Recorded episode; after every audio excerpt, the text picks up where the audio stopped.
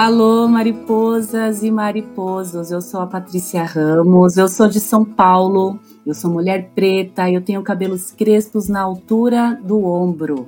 Eu estou hoje de camisa azul, meu fundo é branco e essa é a minha descrição. Olá, meu nome é Sheila, eu sou de Araraquara, interior de São Paulo. Eu sou uma mulher branca, de cabelo liso. Estou falando hoje com uma camiseta cinza e estou num fundo cinza também.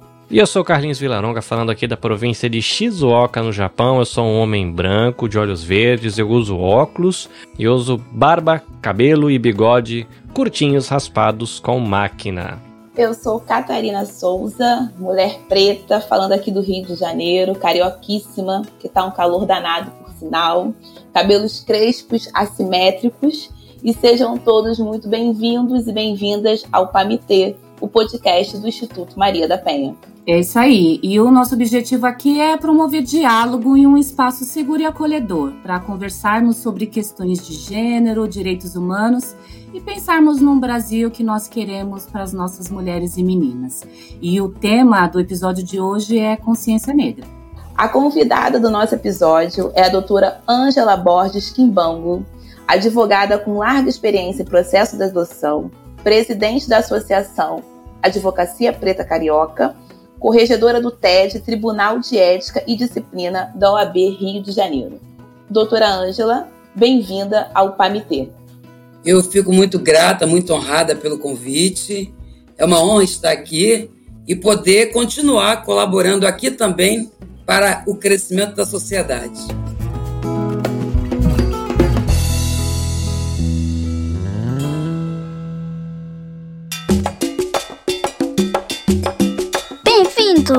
Está ouvindo? Pamité Basquete.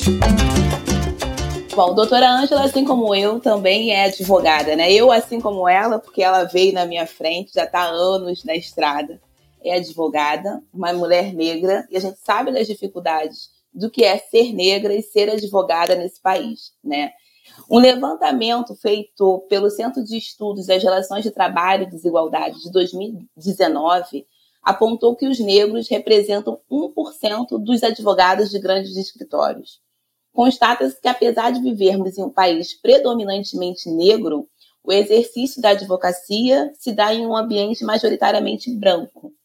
E aí, nesse contexto, vale a pena a gente fazer um questionamento. É possível existir justiça sem o protagonismo negro na advocacia? E quais as ações que a gente pode utilizar para modificar esse cenário? A gente sabe que os atravessamentos das dificuldades que nós temos são, são por conta da própria história, a história do país, né, do Brasil. Né? Eu sou uma pessoa que não sou afeta a essa bandeira de, de que até outrora alguns pretos tinham, né, de que ai, ai estão fazendo mal para gente, ai, porque os outros têm que dar não sei o quê e tal. Eu acredito que o Estado brasileiro deve muito, sim, a população preta de um modo geral, mas a gente precisa, os pretos, entendermos que nós somos por nós mesmos, né?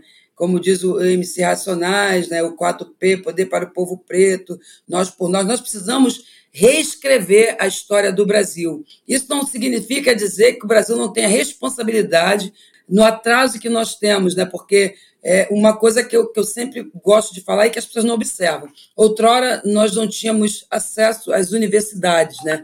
Com as cotas, e aí eu preciso dizer que as cotas é, é, não, é, não foi o governo A, B, C e D que deu para os pretos, mas foi um, um, uma luta dos movimentos negros e também das mulheres, homens pretos, que em um determinado momento foi interessante para um determinado nicho político e abraçaram as cotas, né, porque isso também dava para as pessoas votos.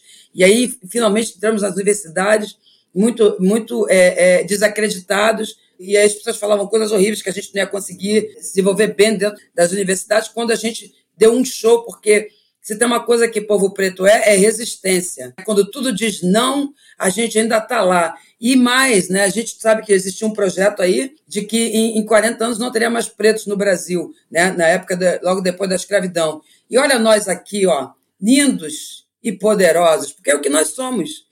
As pessoas pretas são pessoas poderosas. Eu digo que eu sou uma rainha, e as mulheres pretas são rainhas, nós somos rainhas. E eu digo isso por um motivo simples a natureza, a ciência, né? A gente estuda lá na, na, oitava série, lá, sei lá, no médio, eu não lembro mais quando, porque já tem muitos anos que eu passei por lá.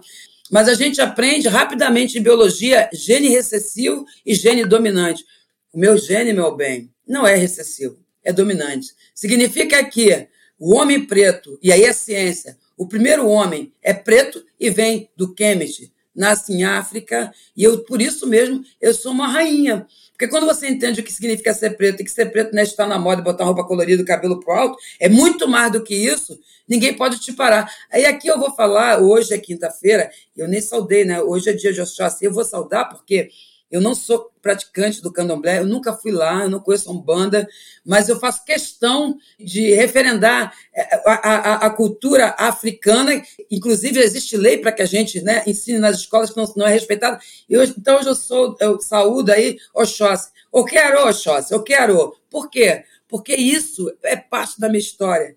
Isso é de onde eu venho. Porque o que, que eu sou? Eu sou uma, uma africana que nasci no Brasil e que estou colocada na advocacia e o meu orixá é Xangô. Então, ando junto com ele, eu sou uma mulher que, que vou e, e, e vou fazendo caminho, e os pretos advogados precisam entender isso. Nós precisamos de uma coisa, todos os pretos, do princípio do Kwanzaa, e ele fala como pan-africana, o princípio do Kwanzaa. O primeiro princípio é o, o Moja, que também é o princípio da advocacia preta carioca, é a unidade entre os pretos.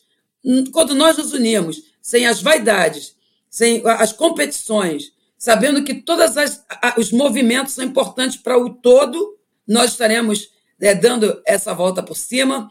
Os escritórios de advocacia vão ver que nós estamos organizados, e aí sim eles vão querer nos contratar. Enquanto a gente tiver essa atitude de que, ai, a gente precisa que façam, isso não fica nem bonito para a gente. Essa fase passou, essa, essa coisa de que do preto coitado é a imagem do, dos livros de história de antigamente que o preto está lá agarrado na, no, no, tronco, amarrado, com a cara de conformado, apanhando feliz. Nunca, nunca, nunca nós ficamos felizes apanhando ou sendo desrespeitados. Muito pelo contrário, nós sempre, sempre, sempre resistimos e lutamos, né? E é isso que eu faço todos os dias. Porque eu, Catarina, penso preto, ando preto, respiro preto, sou preta e gosto de ser preta. Muito bom, perfeito. É porque, na verdade, eu entendo também é que nós somos muito embranquecidos, né? Então, a maioria de nós, não, não todos, né? Não tem essa consciência ainda que a doutora tem. E isso é um passo muito importante, né? Para a nossa vitória, vamos dizer assim. É, saber quem você é é o que há de mais poderoso. Porque quando você não sabe o que você é, quem você é, você é qualquer coisa. É saber de onde você veio e para onde você vai. Acho que isso é extremamente importante. Mas saber a realidade, não o que nos contam nas escolas, né? Agora que a gente está na fase adulta, a gente tem a oportunidade de procurar saber a nossa real história. Né? E é a nossa obrigação fazer isso, né? Não, a gente só vai saber, eu sempre digo o seguinte: a cura dos pretos está dentro da comunidade preta também a, a, gente, a gente é uma coisa só, né? Então, quando eu olho um preto, eu vejo, me vejo. É, é minha irmã, é meu irmão, né? Eu tenho uma responsabilidade afetiva em relação a essa pessoa. Eu preciso fazer alguma coisa que eu possa fazer por essa pessoa. E não ficar brigando, conflitando, arrumando problema, né? querendo discutir espaço. Isso, isso aí é. Isso é a moda que a gente aprendeu com a, com a própria vinda para cá, né? Que primeiro nos, nos, nos misturam, né? Etnias, para a gente não ter aí uma unidade e depois alguns, quando vê que a situação é muito grave, passa a fazer o trabalho das pessoas que nos oprimiram outrora. É, falando em, em, história, informação, eu indico para os ouvintes um podcast chamado Projeto Querino. Uma lindeza de podcast, é uma aula de história que depois de ouvir eu fico triste de não ter ouvido aquelas coisas na escola, né? Eu acho que eu poderia ter sido um branquela muito melhor na minha vida se eu tivesse ouvido essas coisas na escola, né? Se, é, como Catarina falou, né? O, o, negro acaba sendo embranquecido, né? Se eu como branco tivesse mais sido ennegrecido na escola, né? Respeitado melhor a minha própria nação, talvez fosse uma pessoa que contribuísse mais para repensar a história do país, né? Então, fica a dica, viu, ouvinte? O Projeto Querino é um, uma belezura de podcast que saiu em 2022, vale muito a pena para você repensar a história do Brasil. Aproveitando aí a sugestão do Carlinhos, né, de, de, de, consumir podcast, né, quero também fazer a minha sugestão aqui, que nós venhamos a consumir também mais literatura preta.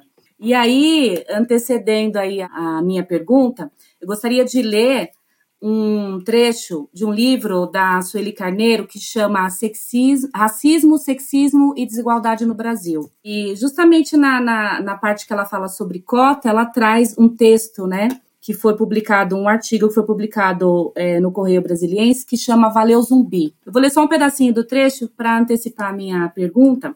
O trecho diz o seguinte: Sempre que penso em Zumbi dos Palmares, reafirma-se a minha confiança na história na capacidade do tempo de rever e recontar a história, em aliança com os seres humanos sinceramente empenhados na busca da verdade. Lembro-me de incontáveis vezes em que a palavra zumbi era usada na minha infância para assustar as crianças travessas. E é admirável como de lá para cá a palavra vem sendo ressignificada. Tornou-se nome próprio, tendo por sobrenome um território, Palmares, símbolo de resistência dos negros à escravidão. O morto-vivo, levado para o imaginário popular por meio de versões oficialescas sobre a escravidão, dá lugar ao escravo rebelde e libertário, que exige o seu lugar na história e, ao fazê-lo, revela outra narrativa. É o primeiro herói popular do Brasil, encarnado contra o mito da passividade do negro a luta da dignidade humana contra toda forma de opressão. A cada novo 20 de novembro, ele se espraia, amplia o seu território na consciência nacional, empurra para os subterrâneos da história seus algozes, que foram travestidos de herói. É, esse episódio ele é sobre o Dia da Consciência Negra, é, mas é, integra também os 21 dias de ativismo pelo fim da violência contra mulheres e meninas. Isso porque precisamos reforçar que, para além de mulheres, também somos atravessadas né, é, por opressões pela questão da nossa raça. Então, somos mulheres e somos mulheres pretas. Para a doutora Ângela, para você, doutora Ângela, quais são os principais desafios para combater o racismo do Brasil e como promover práticas de enfrentamento? Ah, primeiro, é importante a gente saber que, que, quem são as mulheres negras. As mulheres negras, como eu falei anteriormente, são as rainhas. E eu disse isso por quê? Porque para o sagrado, o sagrado feminino, a mulher negra é o útero da humanidade. Ela é o cosmos. Ela é a ligação direta com, com a ancestralidade. Tanto que, antigamente, as religiões de matriz africana era comandado por mulheres. A gente tem também que pensar nas mulheres de África, por exemplo, Zinga Band, a, a, a Kimpa Vita, essas são mulheres do Império do Congo. E aí até depois eu vou falar o significado do meu nome, que é Kikongo. Né? Eu sou Banto, eu sou Bakongo, eu sou Congo, eu sou Mukongo. Então, as mulheres sempre foram as mulheres dessa visão africana geral, e não de uma tribo somente, que sempre foram as pessoas que eram as, as, as pessoas importantes dentro do contexto. As mulheres pretas são naturalmente mulheres, e aí eu digo guerreiras, não no sentido de desumanizar mulheres, porque quando os outros falam assim para uma mulher negra, você é uma guerreira, ela acha que você não, a pessoa está dizendo que você não sente nada, que você pode sofrer lá na maternidade, os outros não precisam te respeitar. Guerreira no sentido bom da coisa, de que toma frente, de que leva. Tanto que vocês podem perceber que as mulheres negras são diferentes das mulheres brancas. Nossa forma de ser, nossa forma de agir, nossa forma de falar, e não tem nada de errado nisso. É uma coisa nossa. Você vê que a gente, eu sempre digo assim,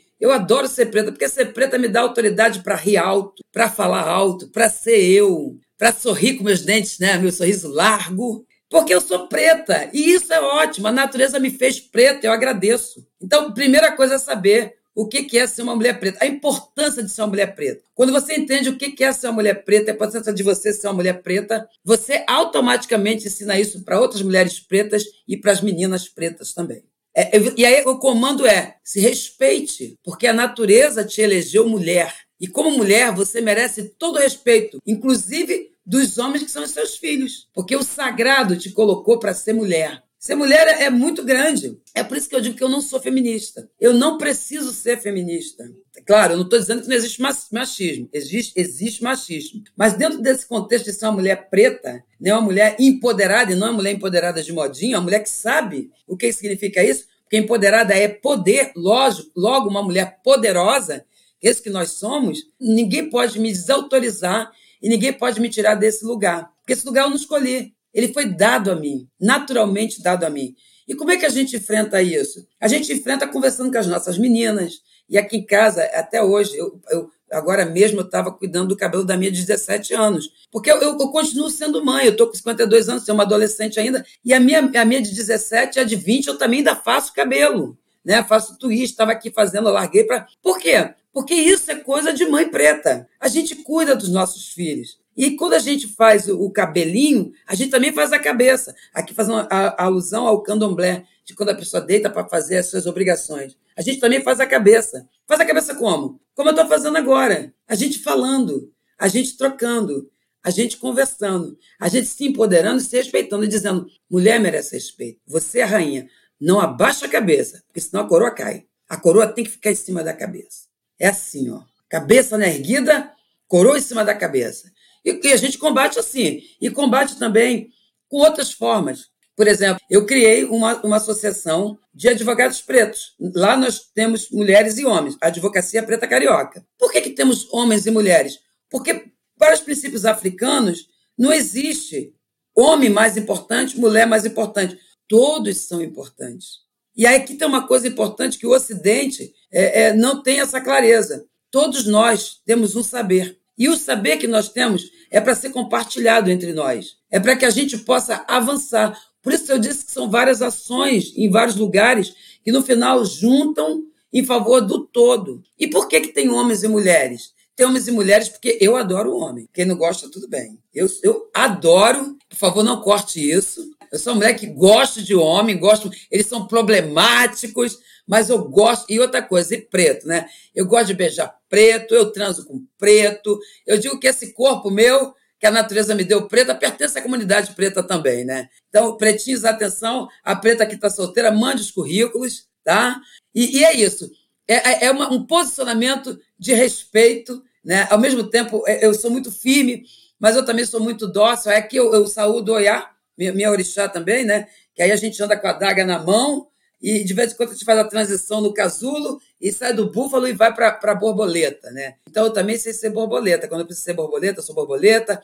Quando eu, eu preciso ser búfalo, eu sou búfalo. Essa dualidade, isso é um saber africano maravilhoso. Que aí você também não, não tem essa questão de estar de, de tá se cobrando, ah, pô, mas porque eu não sou cristã, né? Porque o cristão precisa ser bom, precisa perdoar todo mundo, tem que ser bacana com todo mundo. Não, eu não. Eu sou o que sou. Eu gosto do que sou e agradeço o que sou. E ninguém tem obrigação de nada comigo, de gostar de mim, de andar comigo, de me amar. E eu também não tenho obrigação de nada. Agora eu tenho obrigação de trabalhar em favor da minha gente preta, né? Porque eu sou uma africana que nasci no Brasil. E aí eu digo, até eu gosto até de cantar uma musiquinha, é do. Tem aí a Betânia que, que gravou, né? Eu vim de lá, eu vim de lá, pequenininho. Mas eu vim de lá, pequenininho. Alguém me avisou para pisar nesse chão devagarinho. E eu vim de lá pequenininha. Mas eu ainda pertenço lá. E aqui eu continuo escrevendo lindamente a história de quem começou lá. Aqui eu escrevo a história, reescrevo e dou caminho para quem vem. E a gente precisa fazer ações para combater o racismo. E só se combate racismo com autoestima, com coroa colocada na cabeça, com peito esticado e sabendo quem é, quem, quem você é. Sem saber isso, é perder seu tempo.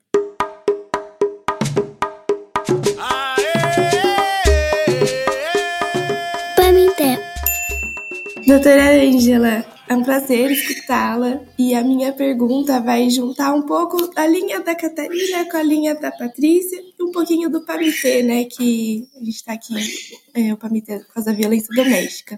De acordo com o Anuário de Segurança Pública de 2022, o perfil das vítimas de intervenções policiais aqui no Brasil tem como suas principais vítimas homens, adolescentes e jovens deles, né?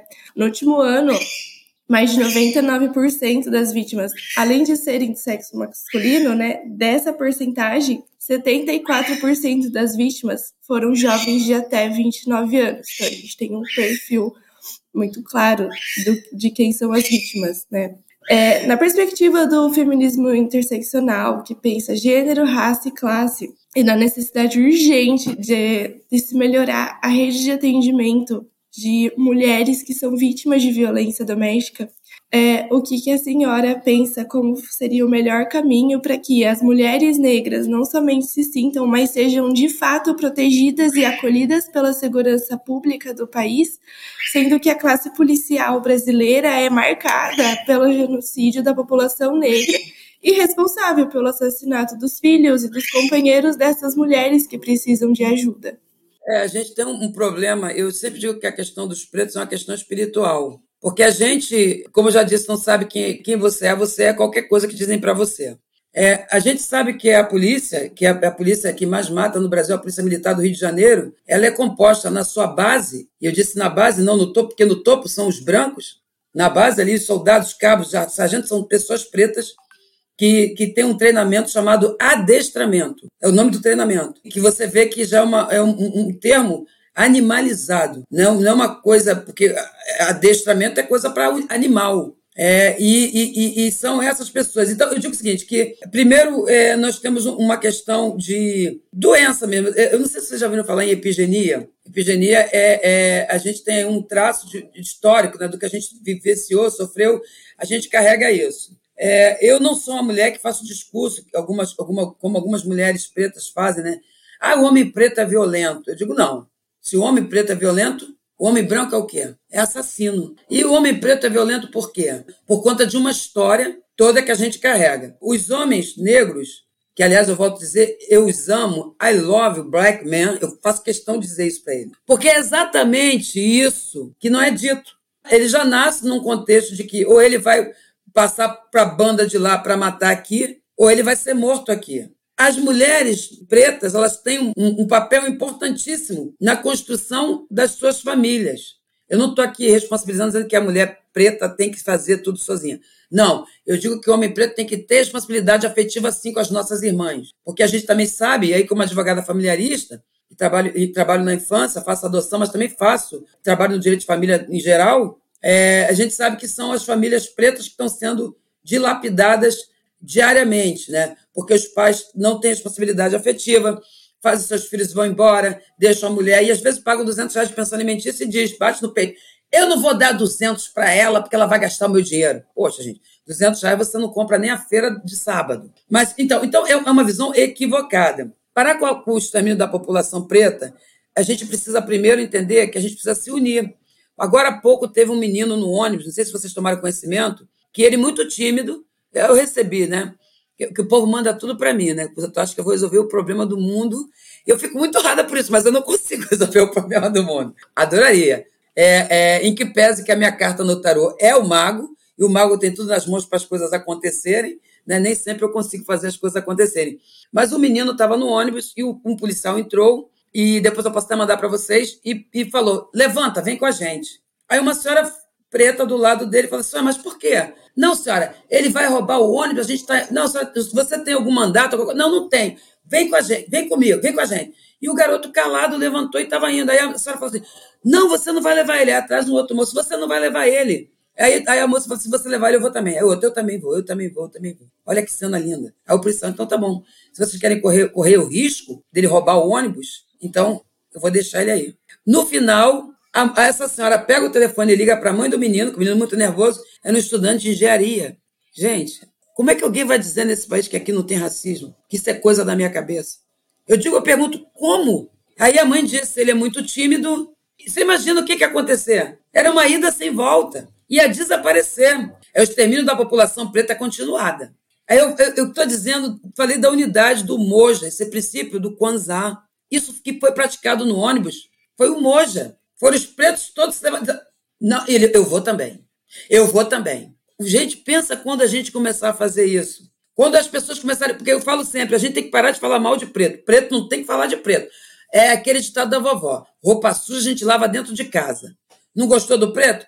Olha, dentro de casa ele é isso, ele é aquilo, ele é aquilo outro. Na comunidade preta. Saiu daí, nós não sabemos. Eu falo assim, quando me perguntam, é aquele fulano lá de não sei onde? Eu não sei, não acompanho. Claro que eu acompanho, claro que eu sei. Mas por que, que eu vou desqualificar? Por que, que a gente tem que desqualificar? Com tanta gente já desqualificando a gente, já duvidando da nossa competência. Tá bom, que tem gente que faz coisa muito feia, mas a gente precisa aprender a se proteger. Vamos imaginar utopicamente um mundo lindo, onde todos os pretos estão unidos, entendem o que eu estou falando aqui. Sabe o que, que vai acontecer? Nenhum preto vai fazer filho na preta e, vou falar em carioquês, vai meter o pé né, e deixar a moça com o filho no braço. E aí sair dali e fazer filho na, na segunda, na terceira e na quarta. Vamos imaginar esse mundo utópico da unidade preta. Quando alguém fizer alguma coisa com preto, nós vamos todos para a delegacia. Não pedir justiça assim, ó. Justiça, rindo.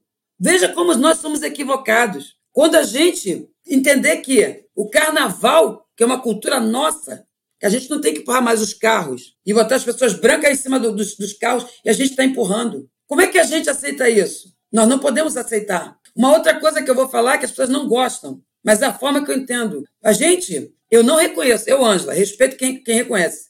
Eu não, não reconheço o pai de santo branco. Eu não reconheço o mestre capoeira branco. Porque isso é uma violência contra o povo preto. A gente precisa pensar. Por que, que essa cultura nossa, que antes era demonizada, agora todo mundo quer estar na frente? Por quê? Por que, que eu tenho que dar benção para uma pessoa branca que diz que é babalaô? Eu não dou. Por que eu tenho que bater palma para desgraça? Que às vezes a gente está num lugar, num evento, numa plateia, a pessoa fala uma coisa racista, os pretos mesmo batem palma. Por que, que a gente bate palma? Combater o racismo, parar a morte da população preta, é você praticar unidade. Vejam que tudo que eu falei aqui o tempo todo é unidade. Eu não disse de união. União é outra coisa. Eu estou falando de unidade. É de você saber o seguinte: você tem um compromisso com uma outra pessoa preta que se parece com você, de promover essa pessoa, de respeitar essa pessoa. E aí eu vou dizer aqui um princípio bíblico. Eu estou numa grande obra e eu não posso parar. Eu tenho uma missão e eu vou cumprir. Todo mundo tem uma missão. Só que você tem que descobrir qual é a sua e fazer a sua. Aí a gente está contribuindo sim para um mundo melhor,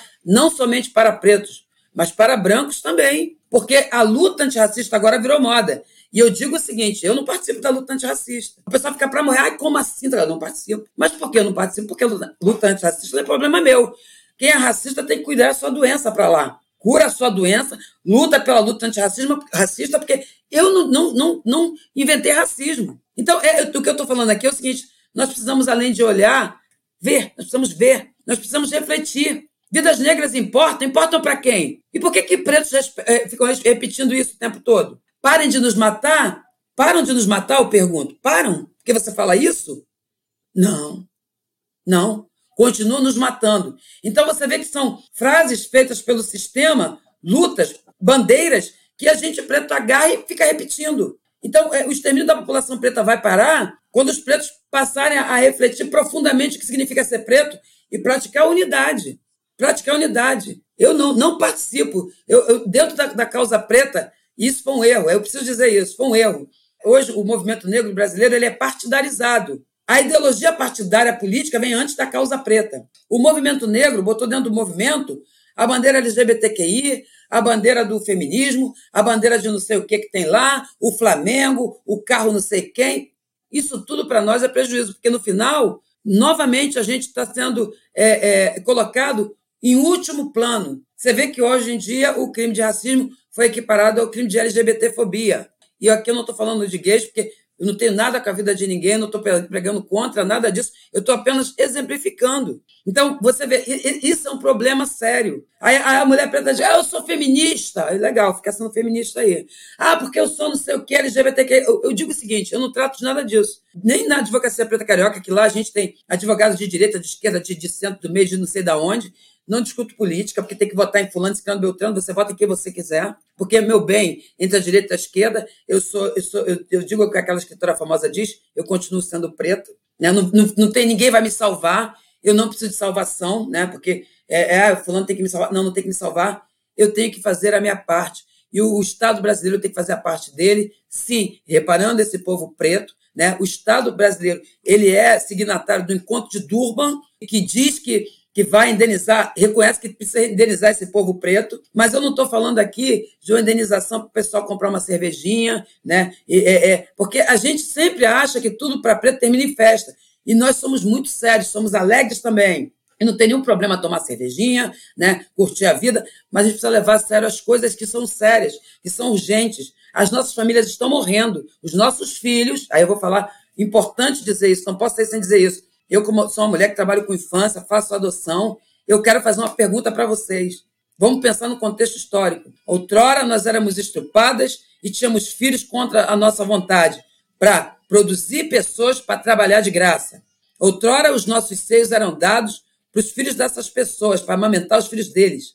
E agora o Estado brasileiro e, o, e tudo, o sistema todo, nos leva a perder os nossos filhos com a falta de responsabilidade afetiva das pessoas pretas. E os nossos filhos vão para a adoção. E vão para a comunidade preta? Eu pergunto. Cadê os pretos para se habilitar para adotar essas crianças? Porque o Estatuto da Criança e do Adolescente fala da convivência familiar e comunitária. Convivência familiar e comunitária, comunidade comunitária dentro da comunidade. Porque a gente sabe o que acontece. O embraquecimento é violento no sistema todo. Dentro de uma família racista, vai dizer para a criança: ah, isso é bobagem. Ah, que nada.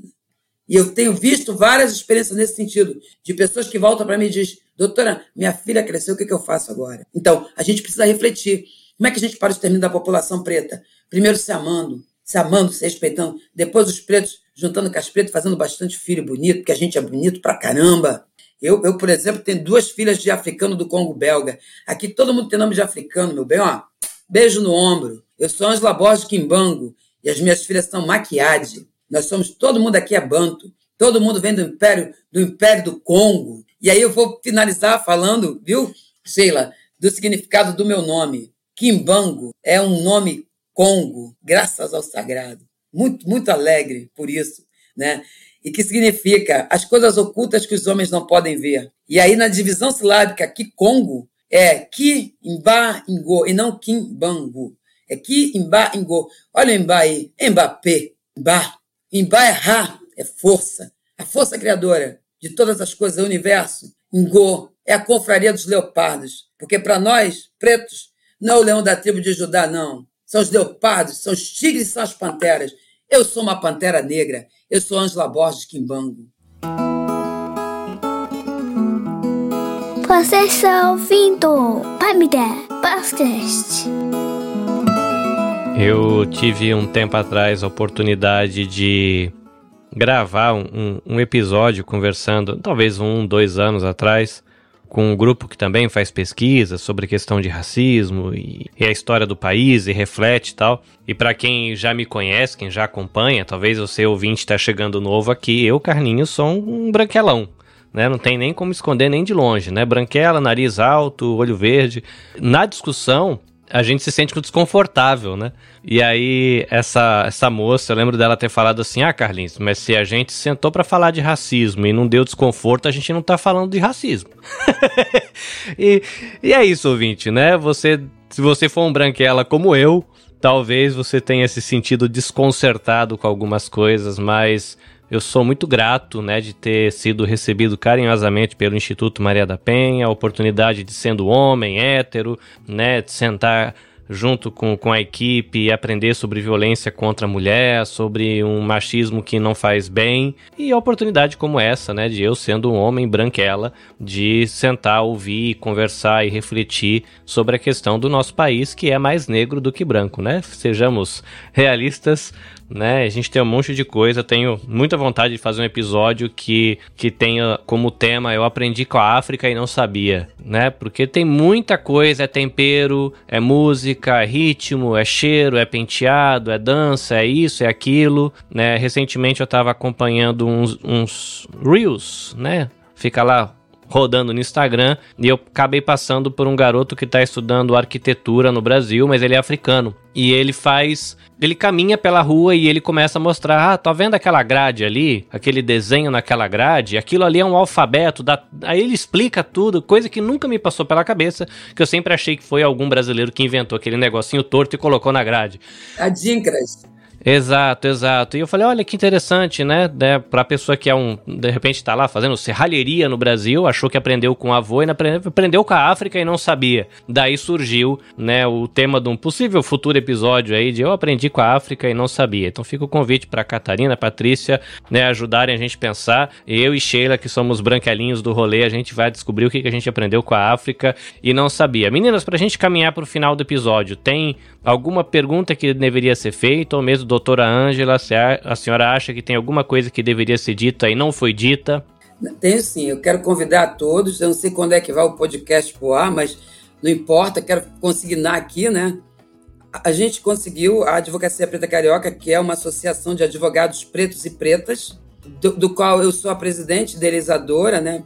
É, nós conseguimos um feito histórico que vai acontecer amanhã, dia 23 de novembro, às 18 horas, na OAB Rio de Janeiro. OAB, as OABs do Brasil não têm painel de fotos de pessoas pretas, advogados pretos.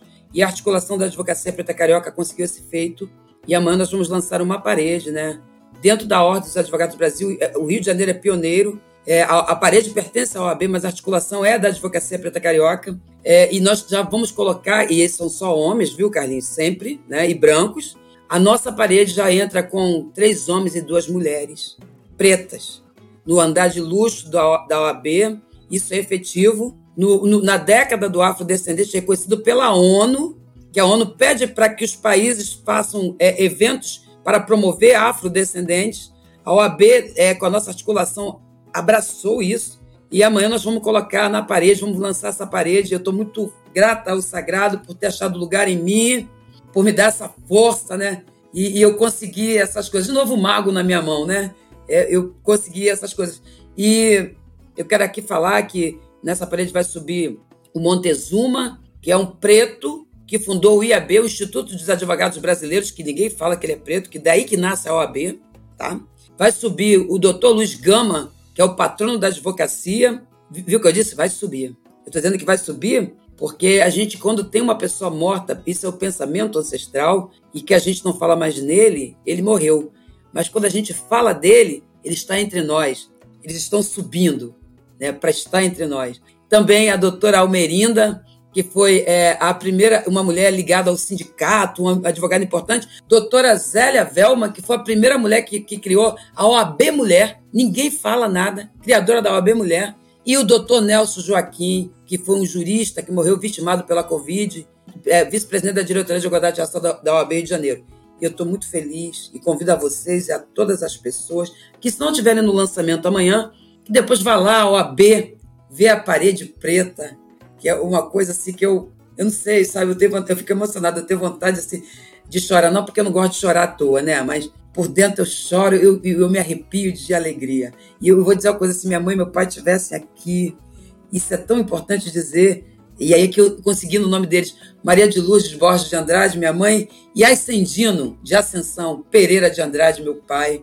Ficarei muito orgulhoso de mim, como minhas filhas também podem me ver e se orgulhar de mim. Isso não tem preço, eu olhar para você e se orgulhar de você e querer parecer com você.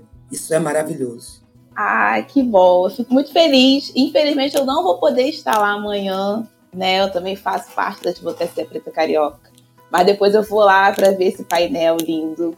E eu queria dizer também que alguns anos atrás eu vi a doutora em alguns atos. E aí eu falava, nossa, eu quero ser como ela, um dia eu quero conhecê-la, eu quero fazer uma amizade, eu quero estar perto dela. E hoje estou aqui participando desse podcast. Então, é, você também é muito importante na minha trajetória. Ver mulheres assim, como a doutora, aguerridas, né? Mulheres que lutam pelo nosso povo, né? Isso é muito importante. Isso dá um gás na gente, né? Aquela, aquela sensação de que eu não posso parar, né? Eu tenho que continuar. muito obrigada.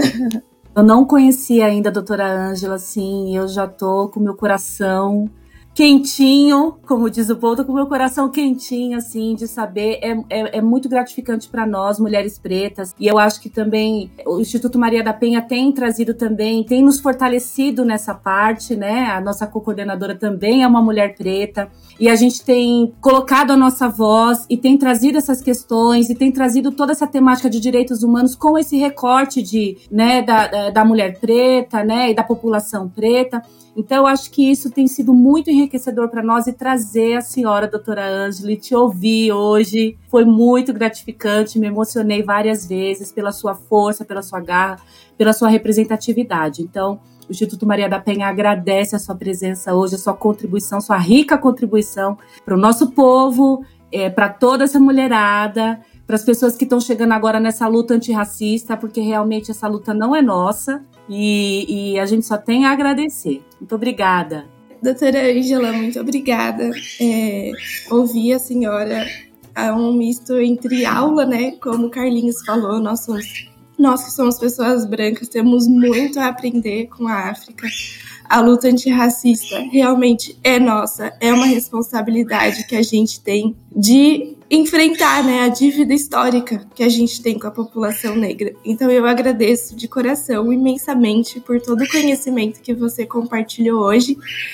E eu acho incrível como, mesmo numa luta é, muito difícil, que desumaniza, a senhora traz com muito afeto toda essa batalha que você enfrenta no dia a dia e traz o conhecimento, inclusive para pessoas que não são negras, de uma forma afetuosa. Então, eu só tenho a agradecer também a oportunidade de estar aqui diretamente conversando com a senhora. E eu trago a mesma provocação que o Carlinhos trouxe para nós, que somos pessoas brancas, refletirmos nosso dia a dia, nosso conhecimento, o nosso embranquecimento e a nossa, a nossa necessidade de enegrecer o nosso conhecimento, as nossas atitudes, para que a gente possa é, contribuir para que o nosso futuro seja menos branco e mais igual, mais igualitário. Então, muito obrigada. Para quem quiser saber mais sobre o Instituto Maria da Penha, quiser entender melhor sobre como a lei funciona, quais são os tipos de violência, ou se você precisa de ajuda ou qualquer tipo de orientação para você mesma ou para alguém que você conhece, acesse o site institutomariadapenha.org.br. E se você quiser nos seguir também nas redes sociais e obter mais informações do que o Instituto Maria da Penha anda fazendo, segue lá no nosso Instagram e no nosso Facebook, no nosso arroba Instituto Maria da Penha. PAMITê, nosso podcast, está disponível no Spotify, no Apple Podcast e no Google Podcast. É isso, ouvinte. A gente agradece a oportunidade de lhe fazer companhia e a gente gostaria muito de ter você no próximo episódio. Até a próxima. Sayonara!